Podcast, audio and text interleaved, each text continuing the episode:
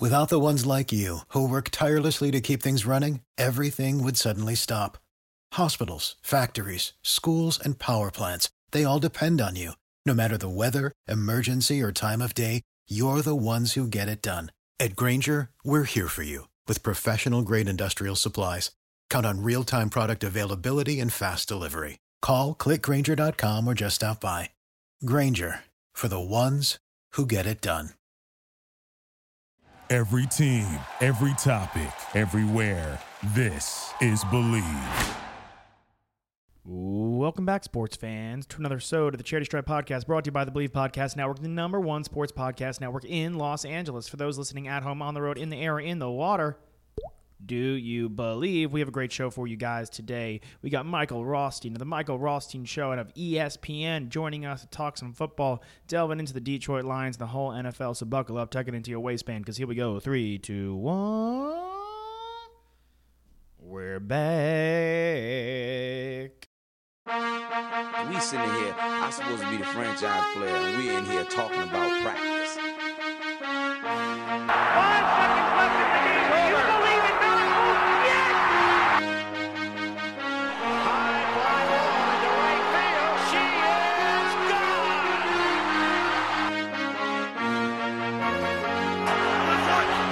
clock at five. Pass is intercepted at the goal line by Malcolm Butler. Rebound box. Back out to Allen. His three-pointer. Bang! Tie game. Gives it to Jenkins for the championship. He's going for the corner. He's got it. Bases loaded. Two out. Hit into right.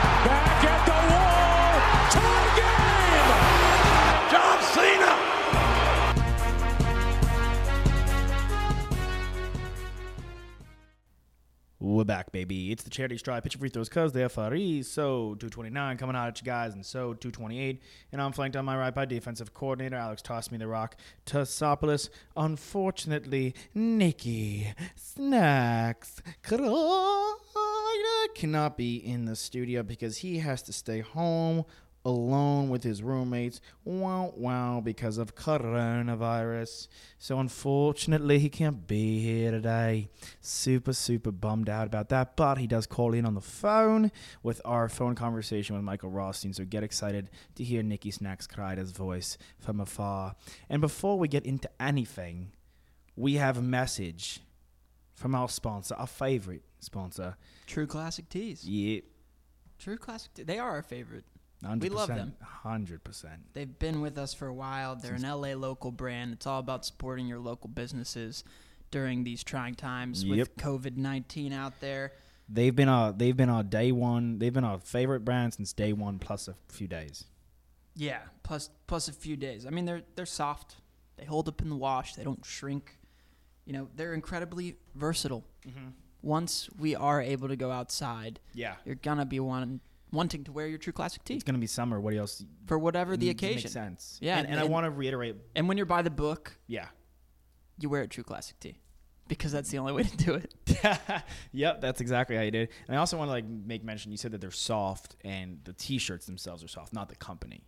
Yeah, the company is it's a it's a normal. It's like a well. they're brass knuckles. They're brass- hard. Yeah, yeah. It's like these guys come from the streets of London, but they started their company in Los Angeles. they, come, they come from the streets of they, London. they come from the streets of London, and yeah, but they did. st- Apparently, in between takes uh, on the set of Peaky Blinders, Cillian Murphy exclusively wears True Classic tees. So uh, that's something that's pretty cool. I mean, that's a great show on Netflix. Um, check check Netflix out. Check. Check Peaky Blinders out on Netflix. Well, Not Adri- a sponsor, Adrian but True Brody- Classic True Classic Tees is. Yeah, I saw Adrien Brody on his Instagram at a True Classic Tea, and I, he must have picked it up from Cillian Murphy in season Well, he, four. well, no, no. You must have gone to trueclassictees.com and used the code to check out Bleav B L E A V. Obviously. Um, you know that's that's Bleav B L E A V at trueclassictees.com. Do it. Go buy a True Classic tee. Seriously, they're super super comfortable. I mean, Adrien Brody loves them. So does Cillian Murphy. I don't necessarily want to talk for other people and say that they like the shirts, but I just did, and they do, and they love the shirts. I want to talk for those two. I want to talk for Adrien Brody, and I know he loves them. I know it. He's a man of simple taste, and Hmm. he just gets he just these guys, he gets the brass knuckle of the true classic tea. Yeah. Yeah. So he's a co-believe. Um, cool. Uh, we we said it top. We'll say it again. We'll say it some more. Michael Rothstein of ESPN. Michael Rothstein Show. Check it out, guys. Yeah. ESPN.com. Yeah. Yeah. ESPN.com. check out it, all of his works that he's writing about. You know, he he covers mostly the Lions, um, but just NFL as a whole, and you'll see that in the interview we have with him. He's very very knowledgeable, um, knows his stuff, and it's a fun interview. It's Yeah, a good time. We have a great time with him. So uh, NFL's back. really the only thing going on right now, and that's Might what we as- talk about. Yeah, you might as well enjoy it. yeah. Don't fight it. Let it happen. Just ease into it. Let it happen. Let it happen. Be the ball. Be the ball, baby. All right, guys, you heard it in the introduction. We got Michael Rothstein calling in. Michael Rothstein of the Michael Rothstein Show and of ESPN. Michael, how you doing today? I'm doing pretty well. Just kind of hanging out in Fort Gray, Michigan. How are y'all? We're good, man. We're good. We're out in Los Angeles, sunny Los Angeles. So there's worse places to be. If we want to go outside, sneak outside for a walk, we kind of do so, get a little fresh air. But other than that, we are watching fantasy, uh, watching uh, free agency go down like hawks in the NFL because that's all that's all we got right now. we're hanging on any cornerback, any fifth string cornerback that gets signed or cut. We're chomping at the bit for that little new that little news feed. Uh, so that's kind of the way of life we're in right now. I'm sure you're in the same boat, uh, guys. Like we mentioned, Michael covers the Detroit Lions. Before we even get into that, Michael, you're from New York. How did you fall in? I want to talk about football, obviously. Um, I know you cover Michigan too, and you, you do MMA as well. So a couple questions for you there, if that's all right. Um, before we jump into that, how did you fall into covering the Lions, a guy from New York? Yeah, I mean, it was kind of a roundabout journey, honestly. I start, so I grew up on Long Island, Yeah. uh, in a town called East Meadow, which is right by Hofstra University. Mm-hmm. Best known for uh, Frank Viola, uh, an actress from Glee named Jenna Ushkowitz, and uh, unfortunately, if you watch Seinfeld, um, which not unfortunately if you watch Seinfeld, but if you watch Seinfeld, you probably heard them make, make reference to the serial killer Joel Rifkin. Joel Rifkin was from my town and actually lived around the corner from me growing up. Joel so, Rifkin, yeah. Uh, yeah, no, so super fun things sometimes to be uh, known Not for. many people. Not many people can say they live right down the street from the serial killer, so that's badass. Yeah, yeah well, You survived I it. I, yeah, I guess I, I wouldn't quite look at it like that, but sure. Um, then, then, uh, th- then I went to Syracuse, and uh, from there I moved to a little town called, which I guess is not so little anymore, but uh, Victorville, California, which I'm sure some of you LA people are familiar with. If you make the long, arduous drive from LA to Vegas, it is uh, the first stop over the Cajon Pass. I moved there sight unseen out of college and I when I flew in, I, I, I have no problem telling this story because this just shows my East Coast bias at that point. Although I love the West Coast at heart now, uh, I flew in and I saw what I thought were storm clouds, and I was like, "Oh, look, it's going to really thunderstorm bad." And my dad flew in with me and laughed at me, and he's like, "No, those are mountains." I was like, "Oh, great!" So we're, we're driving right into those, and we go over the Cajon Pass, uh, which if you've gone from LA to Vegas, you've more than likely done that. And it, it's pitch black at night when when you you know that at least back then in 2002 it was, and I was like, okay, where where where am I here? And the first exit or second exit after you go through over the Cajon Pass was uh, from Victorville, California, and I was like, all right, this is where I'm living now. Cool. uh, so I lived there for a year. I uh, spent a lot of time in Vegas and a lot of time uh, in the various beach communities and uh, in Los Angeles when I could.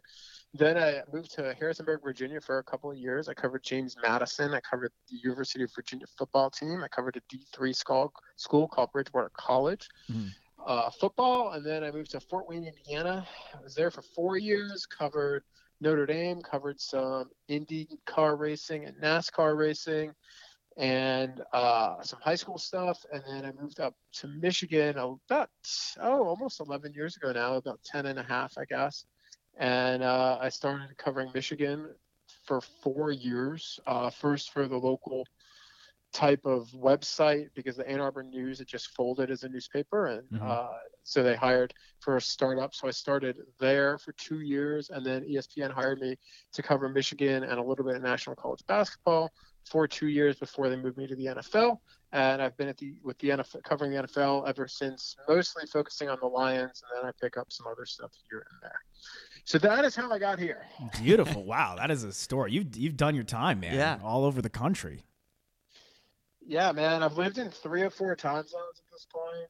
Uh, like I think I, I lived in Jersey for like a week. I don't count it. Um, That's like me. I lived in England for a week. I always tell people. I does. He does count. that. He does count it. I do count that. which I give him a lot of I grief would for. count that. I would count that every day. God, you Long Island guys stick together, I guess. yeah, we. Had, I love how at the top you said you you grew, you grew up on Long Island. We had a huge thing where I had to explain to everybody that's on Long Island, not in Long Island, versus like No, it because you're you're on you're It actually makes on the island. It makes sense. You're not like you're not in it. Like that would be like I grew up on a house. Yeah, Like no, On the roof? On a house, you grew up in a house. I was the fiddler on the roof back in the day.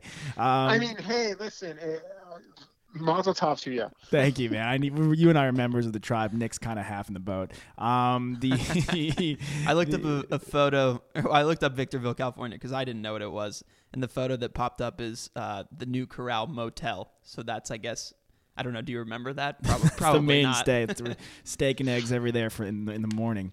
Um, th- so you've been covering the Lions in Michigan football. What's been more frustrating to cover? I mean, the Lions have been on the you know, just been down and out. Truthfully, I mean they have they've been kind of a desolate, unfortunate franchise. Um, they're looking, I think, on the up. They have a great draft slot at number three. They've made some decent moves in the offseason. I think they have some nice pieces on offense there, so they're looking on the up. I'd like to think, but they've been kind of low um, on the totem pole in the NFL for a long time. But Michigan, it seems like Michigan. We're Texas guys, so we could we're like the Michigan of the South. Every year, it's like Texas is back. Every year, it's like Michigan's back. They're going to contend for the playoffs.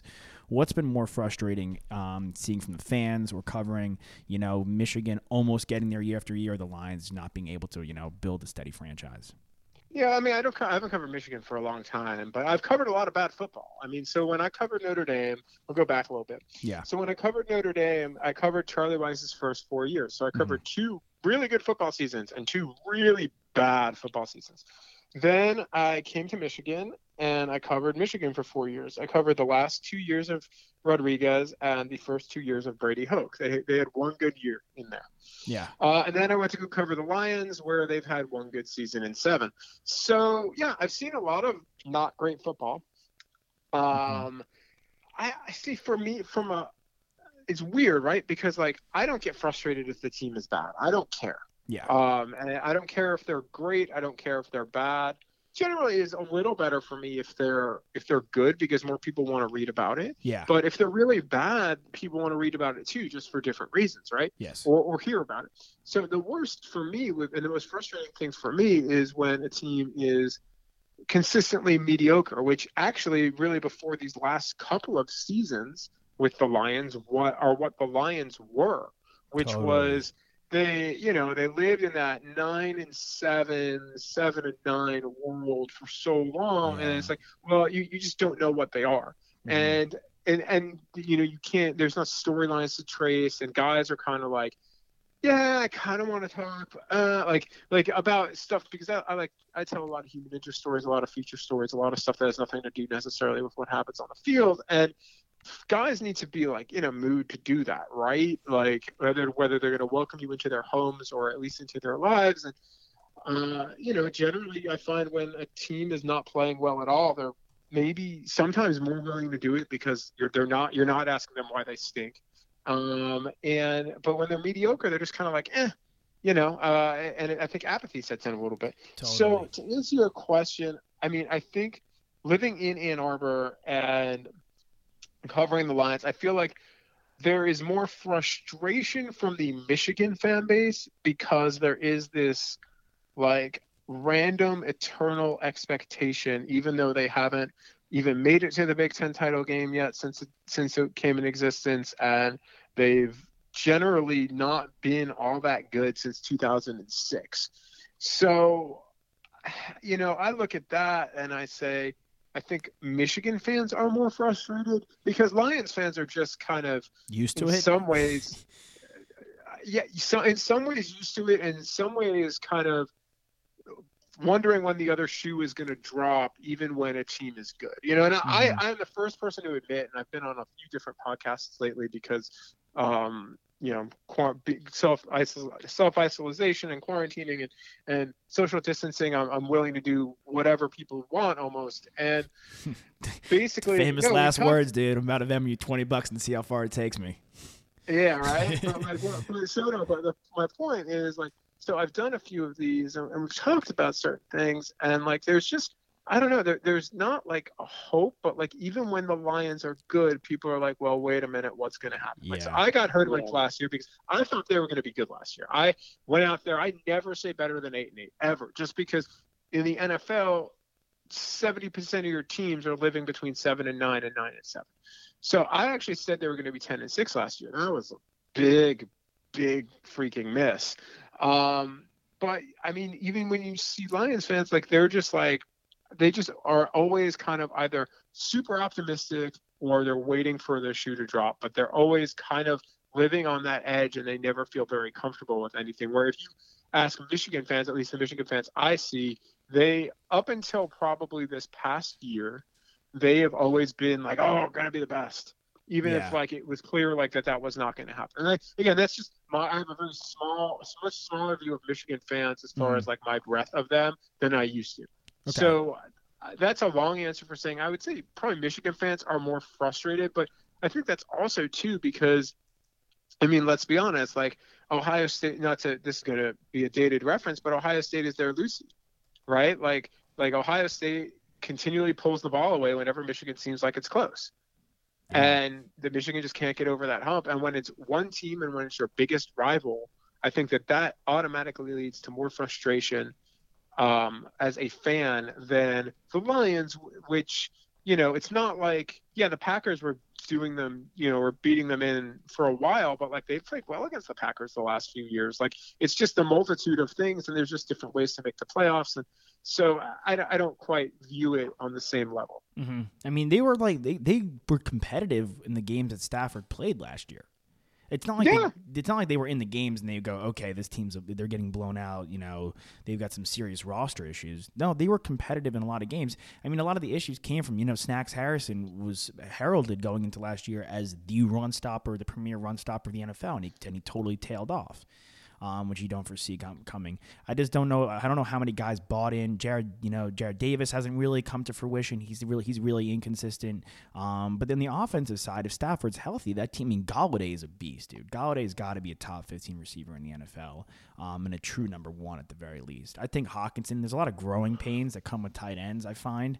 I mean, outside of Gronkowski, who is just a you know freak of nature, but it takes a guy. I feel like it takes a guy's a year or two sometimes to get adjusted to the NFL in that position because there's being there's so much asked at the tight end nowadays that it takes a little bit of time for them to get adjusted. But I think Hawkins He's also in, he was injured a lot. and he was injured too. too last season. Yeah, he- I think he has all the tools to put it together both on the receiving and blocking end.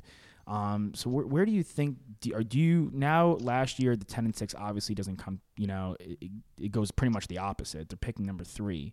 Uh, do you think this is a team on the up or are they still going to be picking in the top 5 next year? Well, well, they're still picking in the top five next year. They they have major major problems. They're going to have a regime change if that's happening. You might see a different quarterback too at that point because I would imagine that if they do make a regime change after this year, whoever they hire as a GM and a head coach will probably have some carte blanche to make a decision on Matthew Stafford. Yeah. And uh, you know, at that point, maybe you you know like because also I truly believe if they end up in the top five, it probably means Matthew Stafford didn't play well. Because if Matthew Stafford plays well and this offense is is what I think it can be, then they should be in the middle of the pack. Yeah. Um, so, so, you know, I, I don't know. I mean, I, I think it's a, there was a lot there, but I mean, I look at T.J. Hockenson. I think you're right. I'm high on T.J. Hawkins. T.J. Hockenson. I, I, I think that he is somebody who we don't know how much he would have practiced this spring, but working on the assumption that there's going to be no OTAs or mini camp or anything like that, which right now, as of April 1st, it's tough to to see that happening, right? Mhm. Like, if he was going to be able to get practice time in, that would have been valuable because he's coming off a fairly serious injury. Um, so, you know, now what does he look like in training camp whenever that does occur? So I think that he has the tools, and I think he's somebody that could be like the third option for the Lions, and that's I think that that's fine because you're you're you don't want to be your number one option because that means either you're not throwing to Kenny Golladay a lot or Kenny Golladay's hurt. Yeah. Um, you know, and otherwise you've got Marvin Jones. Marvin Jones is a good player, but you know he he should be your number two option, Yeah. frankly, and then it should be Hockenson after that as far as in the passing game. So I like their offensive pieces a lot. Um, I think they go through uh, uh, defense at number three. You- And you, don't, is there you no? know, is there? Would you like to see them trade out though from the number three spot? Yeah, I mean, if they, I think that they would. I mean, I don't care what they do, um, I, but I think that know, I think you'll see. I think you'll see them try, and it would make. sense. I don't think you'd see them go any lower than six because I think they can go to five or six and probably still get Okudah, um, which that seems to be their top target. Um, obviously, if Chase Young ends up being there, I think that changes the game. But uh, they also probably wouldn't be able to trade at three if Chase Young is there. So I look at it and I say, you know what? If you can trade to five or six, get a Okudah, pick up another first maybe, or pick up a second, or pick up a future first, I think that's a really smart move. You're not really losing anything. You're still getting the guy you very well might have taken at three anyway. That's a win for you. Um, you know, I so yeah, I, I think that ideally in an ideal world, Bob Quinn would definitely love to trade down. But the rule of thumb is you always have to have a partner, and maybe Miami looks at it and says, you know what, we're all right with either Herbert or Tua. Let's just say Miami says that, like, got them equal. You know, we can't really get like a medical on Tua, so we don't really know. You know, you know what you're getting in Herbert. We're okay with either one. Well, then, if you're Miami, maybe you stay at five Oh because yeah, totally. because at that point, I don't think you're going to see trades at three and four. Like you're going to get one of them because, like, because yeah, you will get one of them Mhm. because the Giants are A quarterback is going to go three or four probably. right three. I would imagine a quarterback goes two, three, or four. One of those spots. I don't think that they a quarterback will go in all three of those spots. I actually think a quarterback would probably only go in one of them, unless uh, unless like the Raiders or I mean maybe New England or you know some some team maybe even the Colts even though they just signed Philip Rivers like they unless they really want to try to make an aggressive move up and I don't know if they would be able to get all the way up to say 3 now at 6 that's a different story Yeah. you know but even then I you know I don't know and I don't think the line I would be it would take for me to me it would take a lot for the Lions to do make a double trade down. Now I think they pick up and acquire a ton of picks, but you need an elite defensive player. Yeah. And you there are four in my opinion there are four of them in this draft. Or well, five sorry, five of them in this draft. Uh Chase Young, Jeff Okudah, Isaiah Simmons, Javon Kinlaw, and Derrick Brown. You probably can't drop below nine and get one of those guys. Yeah. So at least in my opinion right now, because if you look at it, you say, okay, you've got the two quarterback, we've probably maybe got the three quarterbacks, you've got those five, and you've got maybe an offensive tackle or a wide receiver in there as well. And like that, may you know maybe maybe ten, maybe you can get lucky at ten, but at that point you want to you want to risk it. Yeah. Uh, Totally. if you if you feel like you need to get an elite defensive talent, and right now if you look at what the Lions have done in free agency, all of it lines up for them to really be doing one of two things, which is taking Jeffrey Okudah at three or five or six, and then if Okudah somehow is gone, then maybe they look at the interior of the defensive line. yeah. I mean, on That, offense, that's how it looks to me.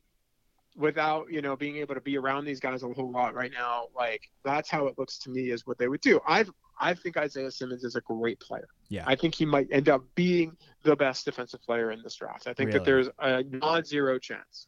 I'm not saying it's going to happen, but I think he is that has that type of potential in the right sort of uh, with the right sort of coaching staff that knows how to use him Yeah. um, and knows where to put him. Like I think he can be absolutely, completely, totally dynamic, and yeah, that's intriguing to me. But I don't the way that the Lions have handled the safety position and linebacker specifically those two spots. It doesn't seem to line up that they would make that move. No, looking so, at their offseason, they have they bring in Reggie Ragland, they trade for Duron Harmon, Harmon, um, and then on the offensive side, like you're saying, they gave Vaitai the massive contract. They've taken Decker in the first round, they've taken Ragnow in the first round. They bring back Amendola, and as a fourth receiver, now they have Geronimo Allison as their fourth receiver. I mean, they, the only offense I, I only see their offense going. The only way they really go offense is maybe if they take a running back in like rounds like two or three. Probably not even two, maybe even three. Right? See, I disagree with you. I disagree with you. I can see them taking a running. I could see them taking a running back in the second round. I can see them taking a quarterback in the second round. I could see them taking a receiver in the second round. And they need a lineman too, man. They don't have a freaking guard right now. Like they're right now, their right guard spot is Oday Aboushi, Beau Benzschawel, uh, Joshua Garnett, Bust. and Russell Bodine. Like that's their right guard spot, and they only have Jeff, and they have Joe Dahl on the at left guard. So they need guard. So a guy like, you know, I, I mean, I've seen Cesar Ruiz's name, who's played center at Michigan. Yeah, but You know, I think he's going to go in the he's a guy round. that I've seen mentioned in possibly the second round.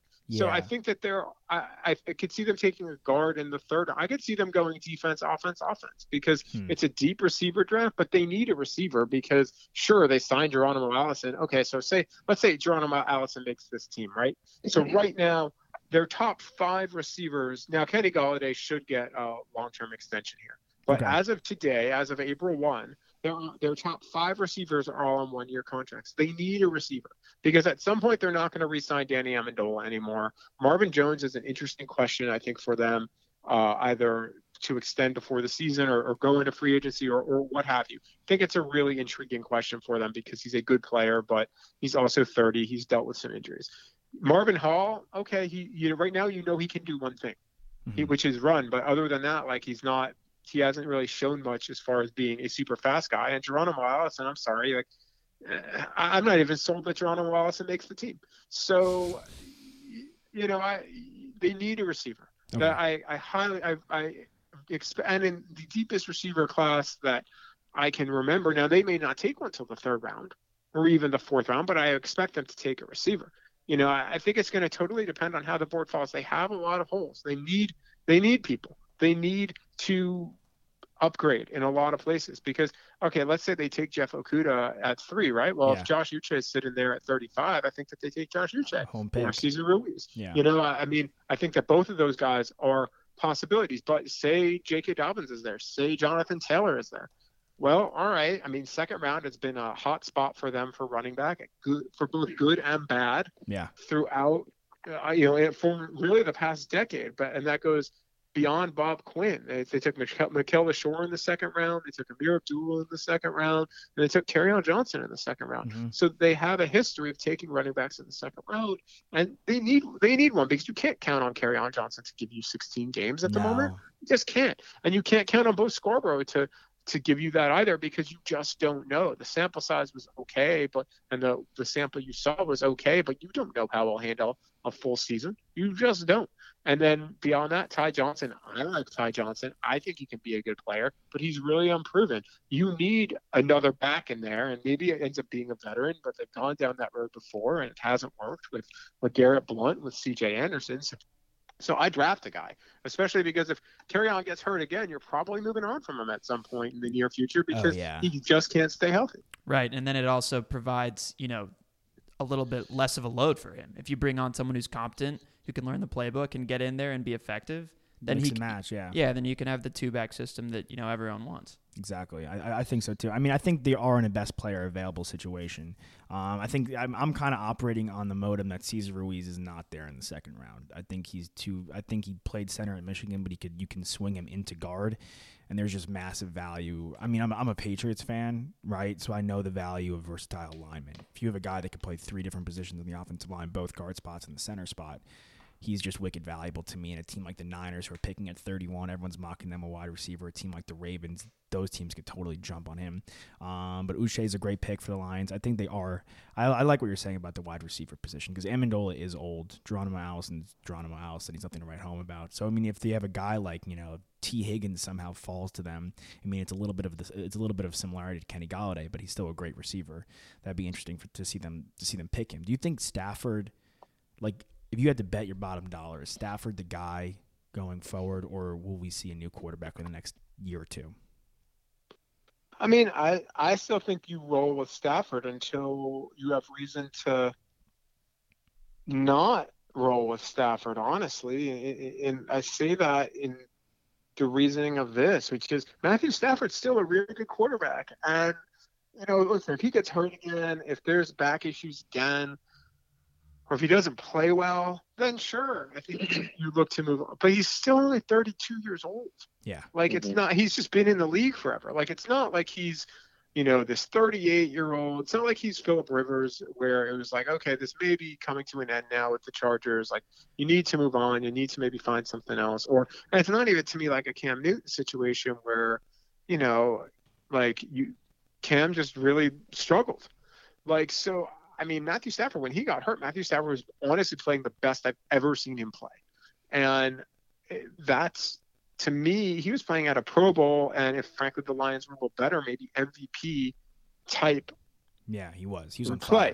fire. Uh, he was that type of level. So why would you? And this was the argument I've made with people all over Detroit when they're like, "Oh, they should take Tua." And just, well, if you take Tua, you're basically committing to getting rid of Stafford after the 2020 season. Yeah. But yeah. what if Matthew Stafford comes out and plays com- plays like at an MVP level for you. That's great for you, but now you've got this guy sitting on the bench, and you're probably not going to play him next year either. Mm-hmm. So, what are you doing? And it, it just doesn't make sense to me, especially when if you were the Lions, right? Like if this were the first year for the, this coaching staff. I would actually say taking Tua makes the most sense because you can go the Alex Smith, Patrick Mahomes method, and that works especially with a guy like Tua that like probably needs a year since he hasn't played.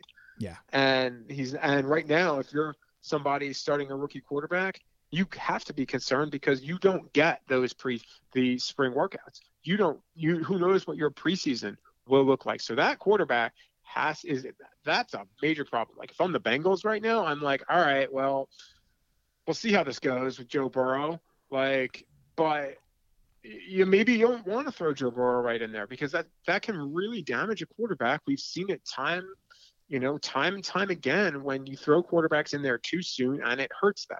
You saw it last year with Washington and Dwayne Haskins. You yeah. saw it, you know, with David Carr way way back with the Texans. You saw it with Jimmy Clausen and the Panthers. You've seen it. You saw it with mm-hmm. Josh Rosen and yeah, the Cardinals. I'm sure some of those guys maybe aren't great, but you got to give your guy a chance. Totally. And to totally. me, right now, if I have a rookie quarterback and it's I'm and that rookie quarterback is being expected to play right away, that's really dicey this year because though that five six weeks of that they have is invaluable for for quarterbacks just to even get used to throwing the receivers and, and whatnot. And who knows if that's going to happen?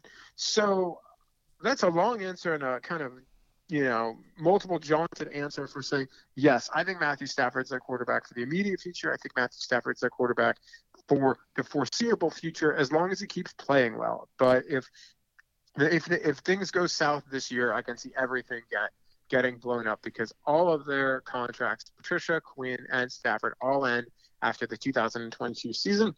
So it's potentially much more palatable to walk away from all three of them if it doesn't work out. Uh, but I think that what would happen would be they would bring in a new regime, and then that regime would make the decision on mm-hmm. Matthew Stafford, and then maybe that regime would kind of say, "All right, you know what? We're going to give you one more year, Stafford, and then, but we're going to draft a quarterback behind you." And you know, kind of even like in a like you know like the Alex Smith Mahomes situation, or even a Kurt Warner Eli Manning situation, where listen, at some point, if this doesn't go well for you during the season, you're getting benched. Yeah. Yeah. I think I mean he his birthday was in February. He just turned 32. He's I, I think people Right. think he's a lot older than he actually is. He's yeah, not. he just because he's been starting first. He started as a rookie, Right. and you know people, and he got hurt in his first and second year, but hasn't been hurt since up until this Well, year. remember he came in the league at tw- what was he 20? Uh, 2009. 09, So yeah, so he's 20 when he came out. 21. Like yeah. yeah, he's been he's been around forever. I don't Mm-hmm. I don't see, you know, you, you bring up a good point, uh, but I just don't see him having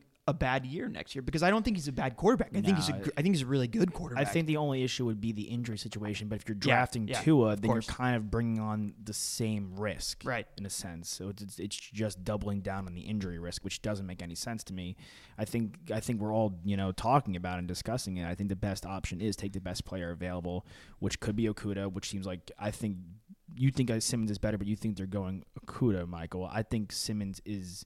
I think Okudah's better, but I think they are going to go Simmons. I think just knowing Patricia right and knowing what he values again in versatility coming from the Patriot system, I think I look at Simmons and I go, okay. Even though if he doesn't think his defense is ready for that type of piece, I, I, I but I, it, but that piece is it's a it's a it's a it's a queen. It's you're adding a queen to the chessboard. You know what I'm saying? It's a it's you're adding a guy that can do multiple things. It could be like Troy Polamalu, but instead of being the safety linebacker kind of hybrid, it's the linebacker safety where he's you know starting down there and then dropping back. Versus you know Polamalu was so good on the line, jumping off the blitz, jumping. I mean, yeah, obviously he's an amazing safety and a ball hawk back there, but he's good every he was good everywhere, and it's even more of that kind of versatility. I think adding that piece. I mean, Harmon's good. He's not great, you know. yeah, I mean, Dave, like we brought up, Davis is fine, but he's inconsistent, and not and, and ditto with Reggie Ragland. I think it's a, I think Simmons would be a really good piece for the Lions, but so would Okudah. Um, but I, I, I'm with you guys. I think it'd be hard pressed to find Stafford not being the starting quarterback. I think things could go well. I don't know how much I trust the Bears. Do you, any weight on that, Michael, or do you think they'll bounce back? Uh, I mean, I feel I like their defense a lot, and Nick Foles is probably an upgrade over Mitchell Trubisky as long as Nick Foles plays. Yeah. I think they'll be fine. I mean, I like a lot of their pieces. Tarik Cohen's good. The Montgomery kid, kid's a good running back, or at least was in college. And uh, yeah, I still have Allen Robinson at receiver, and they they just signed Jimmy Graham, who's kind of just making the tour. And uh, you know, I, I think they've got a shot. I mean, I, I think their defense can be really, really good, and that's that in this division is something that's important, and that really hurt the Lions last year. Yeah. Because their offense was fine, their defense was atrocious, and that that killed them. But yeah, I mean, I, I look at the Bears, and I, I think it's a really difficult division from top to bottom. Uh, but I look at the Bears and I say, yeah, sure, you can compete. You know, as long as you get something on offense, because if you don't get anything on offense, you're in trouble too. Because Minnesota, Green Bay, and the Lions all should be able to score, like at a relatively decent clip next season. So, yeah, I mean, don't forget the Bear. The Bears faced the Lions without Matthew Stafford twice.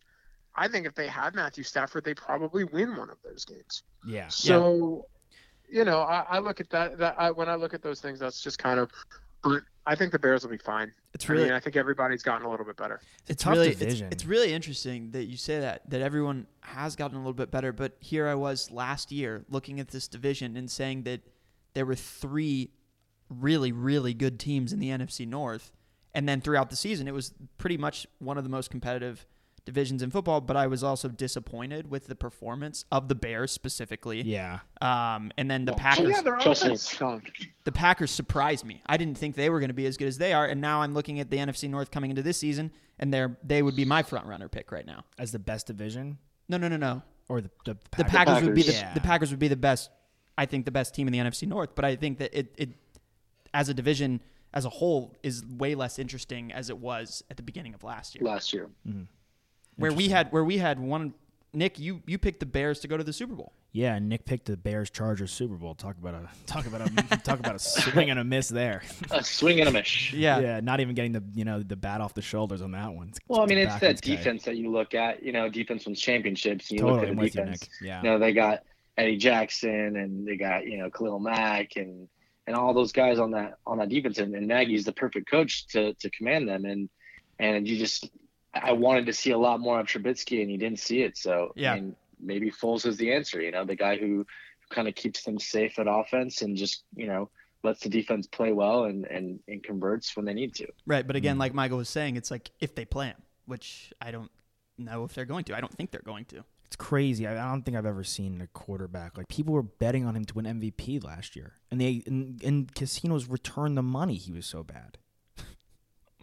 Uh, Have you ever even seen that, Michael? That, that's crazy to me. No, I have no. I can't say I have seen that. That's it's just wild. Um, but are you, so you in all in all, are you happy with the Lions? What have they, what they've done in the offseason? Do you like them bringing in Jamie Collins? Do you like them bringing in Harmon? I mean, I think they got a little. I, I think they got a little better, maybe. Yeah. Uh, you know, I, it's. I look at it like this: Duron Harmon and Tavon Wilson are basically a wash. Okay. Um, Harmon's maybe a little. uh, I, I can see why they would like Harmon because they're a little bit of a different player, but I think to their skill set, they're very similar as far as like level of player. Mhm. Uh, but Harmon Harmon will allow Tracy Walker to be more flexible, so that opens that up.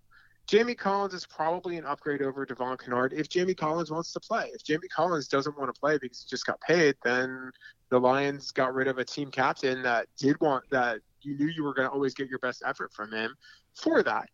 So that that's tricky, but Jamie Collins also offers a lot of versatility, and they're clearly remaking their linebacker core this year because they also brought in Reggie Ragland, and uh, we'll see what he ends up doing. But I, he's a run stopper, and that kind of is what they hoped Jarrad Davis would be. So I'm curious to see where they move Jarrad Davis around. Uh, on the defensive line, I think Danny Shelton is an upgrade over Damon Harrison, not necessarily because like you know Danny Shelton's proven it, but Harrison was clearly heading on the downward slope of his career, out of his prime, and Shelton is a player that I think could still be ascending and still can get better. Mhm. Uh, the Nick Williams signing does nothing for me. You signed a guy who's had six career sacks, all of them last year, and is 30 years old. So okay, you're bet. he reminds me of a guy the Lions had a few years ago named George Johnson, who like literally came out of nowhere, was signed as a free agent, had a really good year, then went somewhere else and was really bad. So I I I'm not sold on that. Um, Vaitai and Wagner, sure.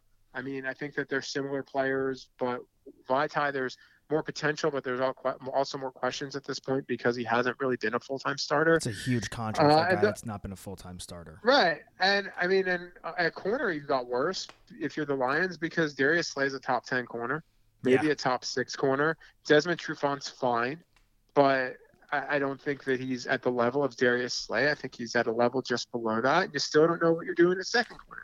The the Lions went into and exited free agency with the same problems that they had. They went into free agency knowing they needed a cornerback, knowing they needed uh, a dynamic defensive tackle, knowing they needed a guard. Well, they exit free agency knowing they need a second cornerback. They know they need a dynamic defensive tackle potentially, and oh yeah, they know they need a guard. So where did they really get better? I, I- just don't know. Now, where I think it could benefit them this year is they brought in one guy from every level of the defense that played in New England. Two of them played under Matt Patricia. Yeah. And in again, as we've talked about a few times, where there's a whole bunch of uncertainty right now, you brought in a guy at every level of your defense that you are counting on that you know knows the scheme, knows the culture, and in two cases, Matt Patricia knows exactly how he's going to want to use you because he's done it before. Yeah. So that is invaluable, I think, to the Lions. Whether I whether they did that purposely or not, uh, I, I- you know, I, I- that's tough to say. But I, I think that it could be a very beneficial byproduct for them of kind of their strategy this year when it came to signing players. Yeah, I mean, it could be more of not best player, but right player kind of situation we're seeing here. I mean, again, Right. he was part of the war room, though, at least that at least drafted Trey Flowers. Matt Patricia was, right? When he Well, was- yeah, Joe, he no, he coached Trey Flowers. Yeah, I, yeah, I, yeah. I, I, was- I wasn't even talking about. I'm talking about just guys they brought in this year. I Yeah, when no, you- I'm- I'm they, adding they're gonna the have, group. they could they, they could potentially have five of eleven starters that played for played in New England at some. And Danny Shelton, Trey Flowers, Duron Harmon, Justin Coleman, and Jamie Collins. Yeah. Uh, and Matt Patricia coached four of them. The only one he didn't coach was Shelton. Mhm. So they and everyone else on that defense that is likely to be a starter at this point, other than Desmond Trufant, has played in Matt Patricia's defense now for a couple of years. So they should be now, and potentially uh, Jeffrey Okudah. Um, they should be. Uh, but even here's the thing: even if they draft Okudah at three, right? Like I don't know if they start him right away because corner is such a hard position to transition brutal, to. brutal. They like they like Amani Oruwariye a lot. Maybe they, they give Amani Owar- Amani Oruwariye a shot, see how he does, and then the worst case scenario is Oruwariye plays so well that and Trufant plays well that you don't need to play Jeffrey Okudah all that fast. And then you can, if Oruwariye plays well, Trufant plays well, then you can kind of just phase Trufant out after this after this coming season. I don't have his contract in front of me, so I don't know what the guarantees are for 21. But you can think about maybe phasing him out then, or maybe phasing Justin Coleman out even yeah. at that point, and and moving someone into the slot, and then you know, then all of a sudden, like that's really good for you. Uh, so that'll be interesting to watch. But there's this defense should have a lot of experience playing in Matt Patricia's scheme at this point, and that is incredibly valuable. I think, particularly this season, because it's a hard defense to understand. It's a hard defense to learn. Totally, man. It's not. It's not for the faint of heart. You know. Um, but it'd be, I, I'm hoping that like that's been like the issue. And Patricia's a defensive guy, and I'm rooting for Patricia, obviously coming from New England. Um, but if he can't get the defense started, then that's that's no bueno for his job security.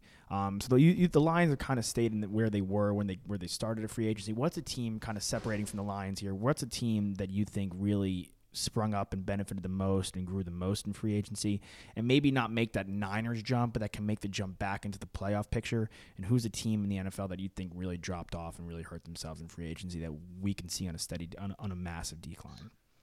I mean, so I hate I hate these questions only because if you go back historically, look teams that teams that win quote unquote free agency don't necessarily win during the regular season. Okay. Like usually, if you're signing if you're signing big time in free agency, it's probably because you had some pretty significant holes, and you're probably overpaying for guys, and you're taking a chance that they're going to fit.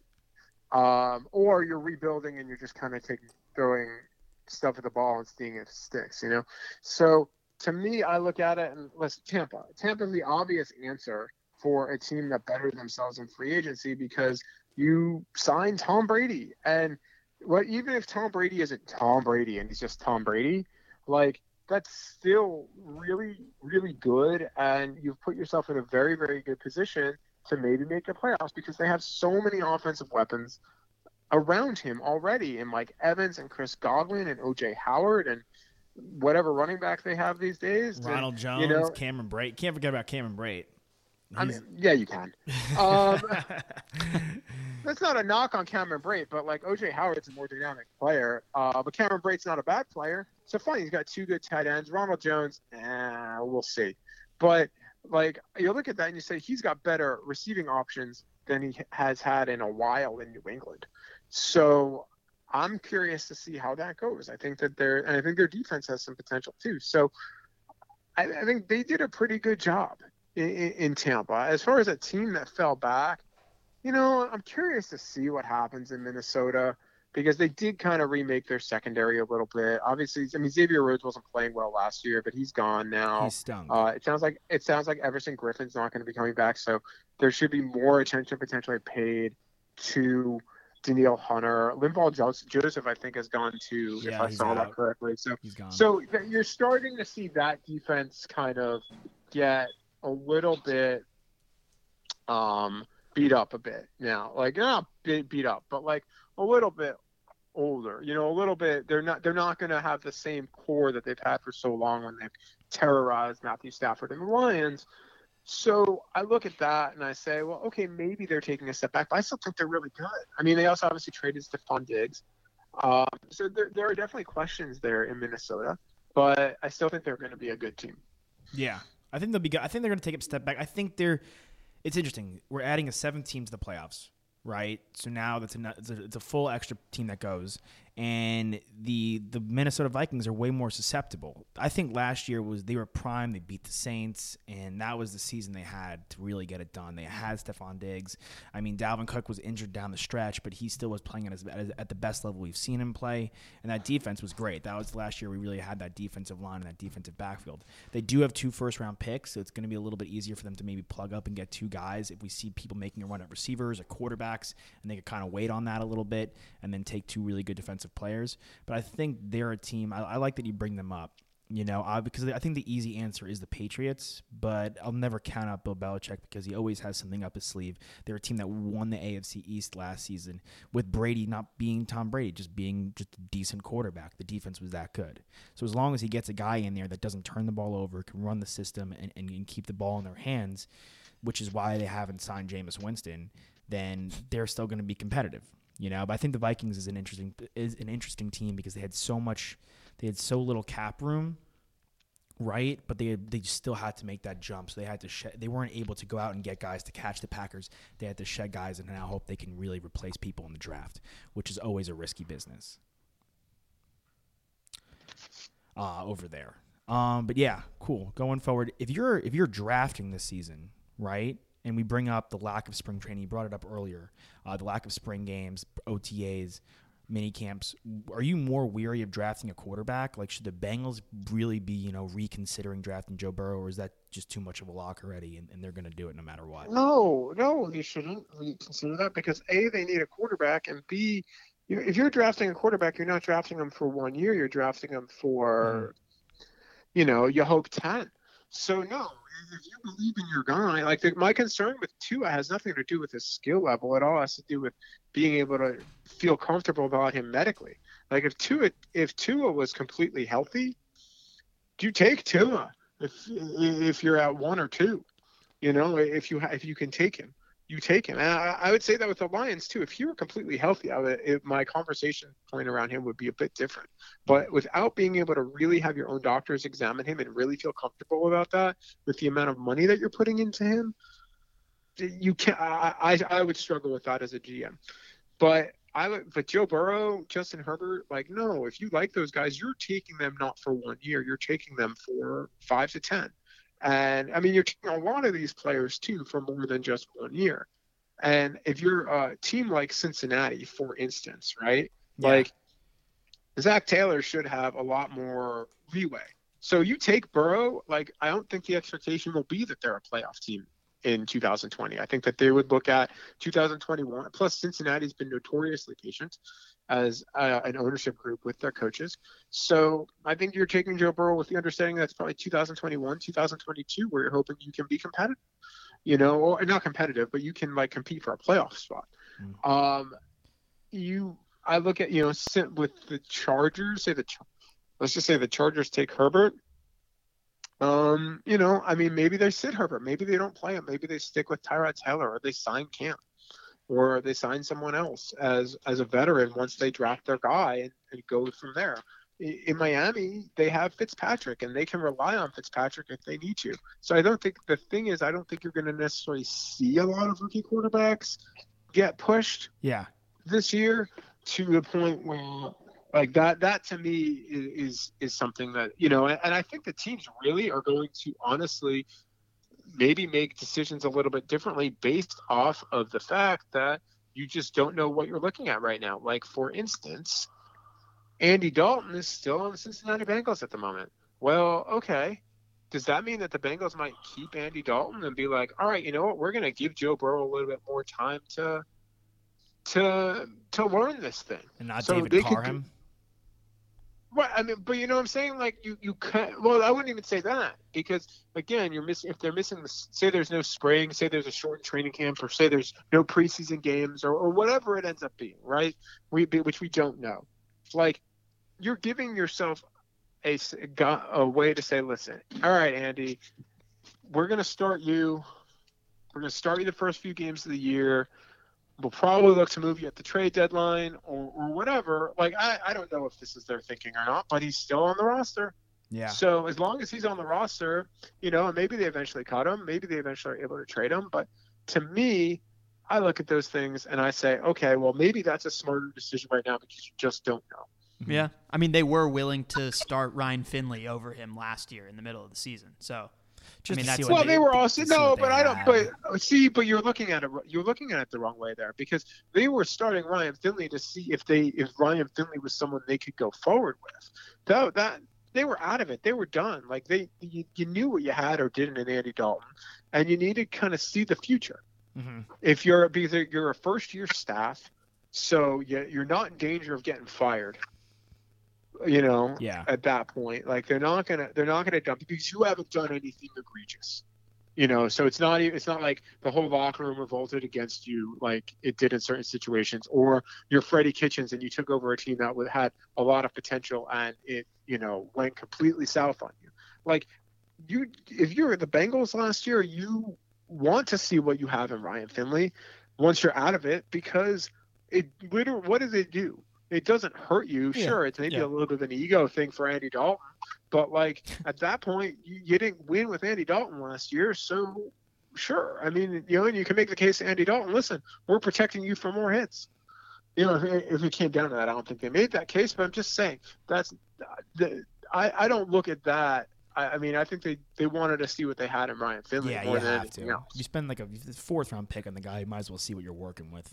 Not Uh, much. Not Not, much. mu- not much, but Not yeah, much. you might as well give it a shot. Um, we well before we let you go back to quarantine and Netflix. Uh, we did bring up at the top of the show. You do do a little MMA and you cover some MMA. So I got to ask you this: What's going to happen with Khabib and Ferguson? Are we going to get to see that at all, or because I'm seeing reports that Khabib's stuck in Russia and he won't get to fight Ferguson?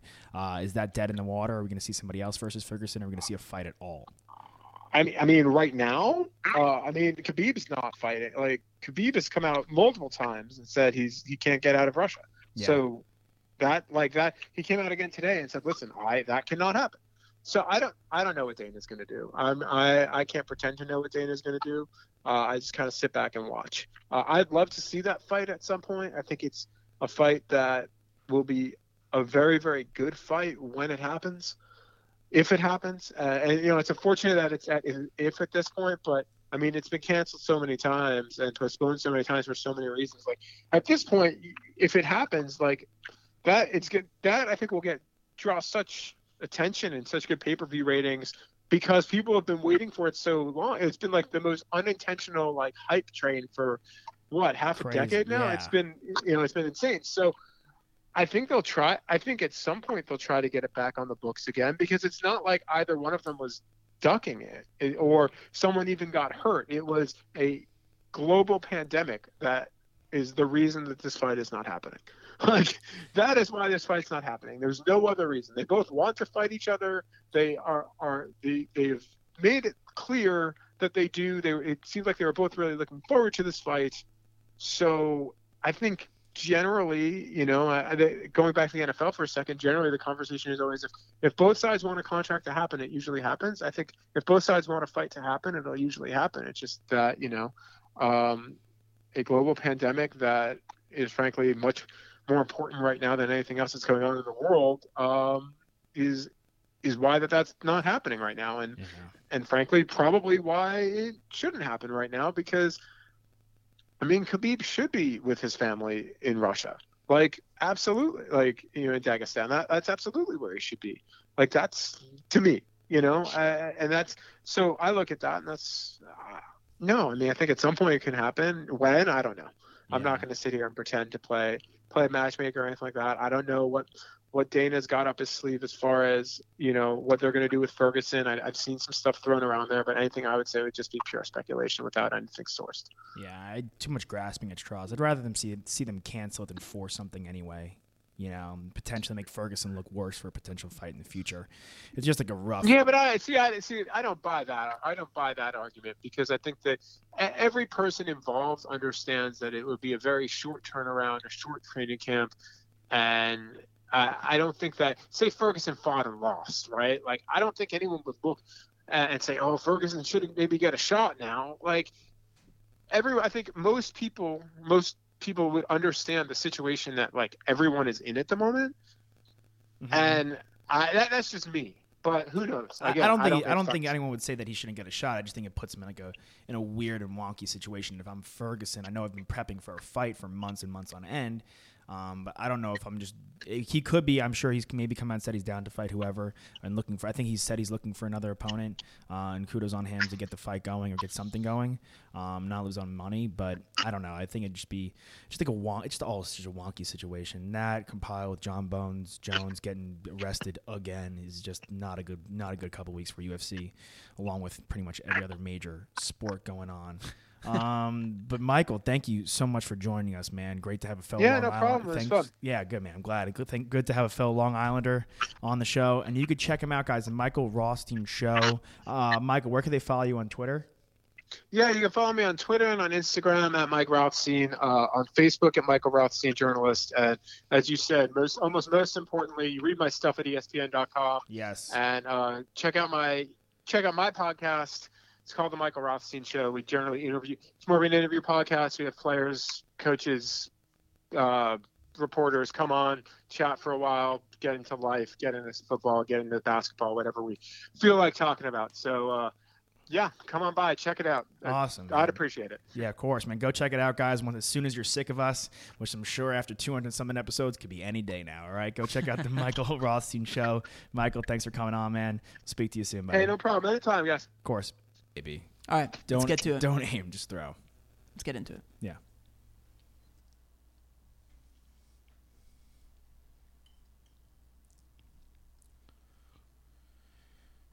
Fun stuff. Great show. Uh, love what we had there with Michael. Uh, great time. The dude is. There's a reason he covers the Detroit Lions for the ES, for ESPN. No shine away from it. Yeah. You understand why. There's no shock value there. Should we? I thought about this when we were making the charity stripe, and I think you you came up with the name of it.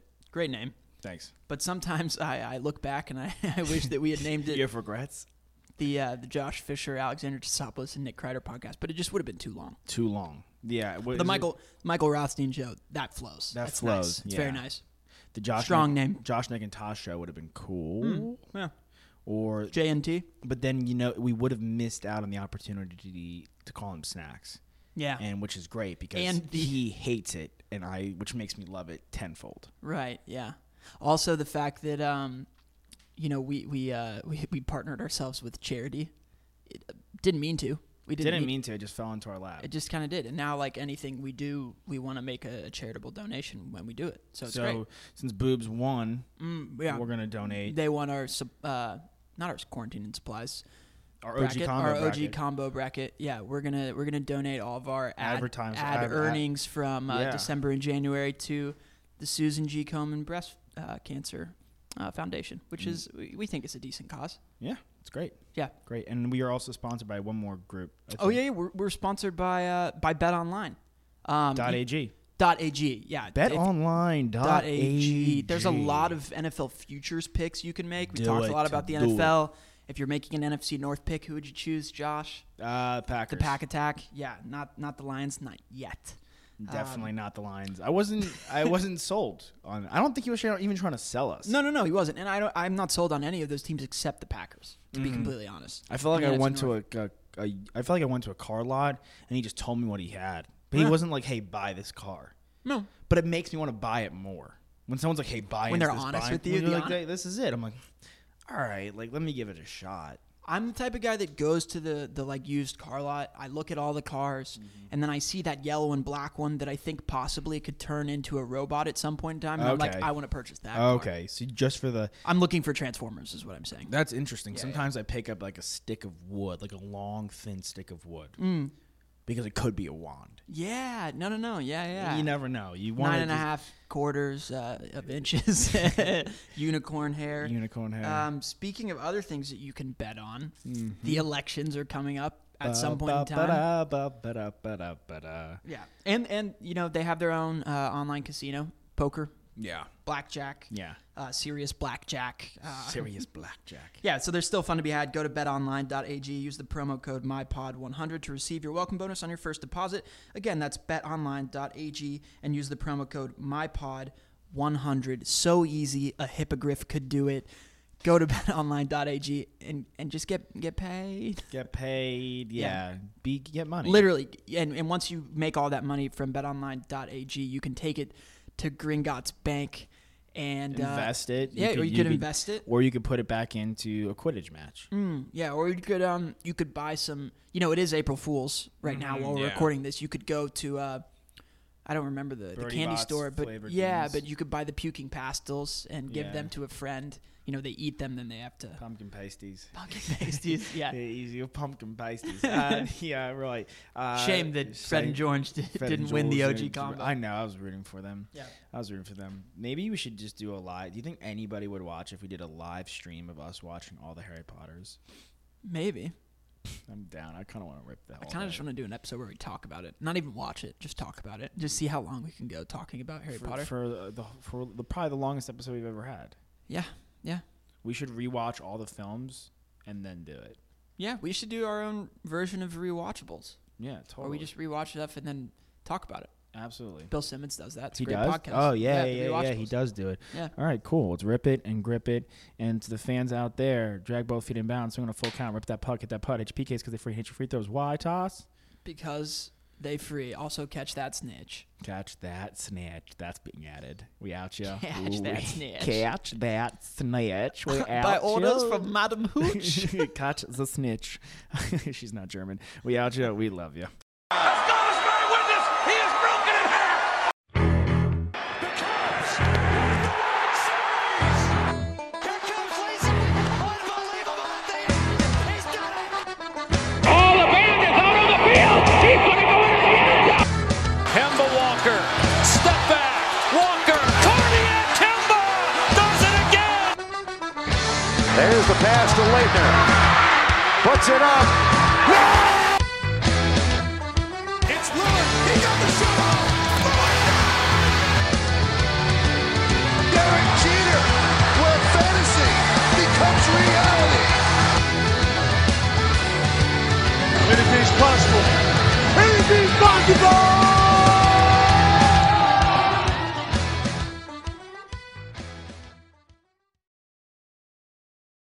The ones who work hard to ensure their crew can always go the extra mile, and the ones who get in early so everyone can go home on time, there's Grainger, offering professional grade supplies backed by product experts so you can quickly and easily find what you need. Plus, you can count on access to a committed team ready to go the extra mile for you. Call, clickgrainger.com, or just stop by. Grainger, for the ones who get it done.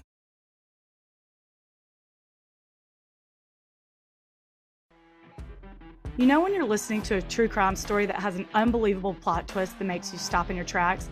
That's what our podcast, People Are the Worst, brings you with each episode. I'm Rachel.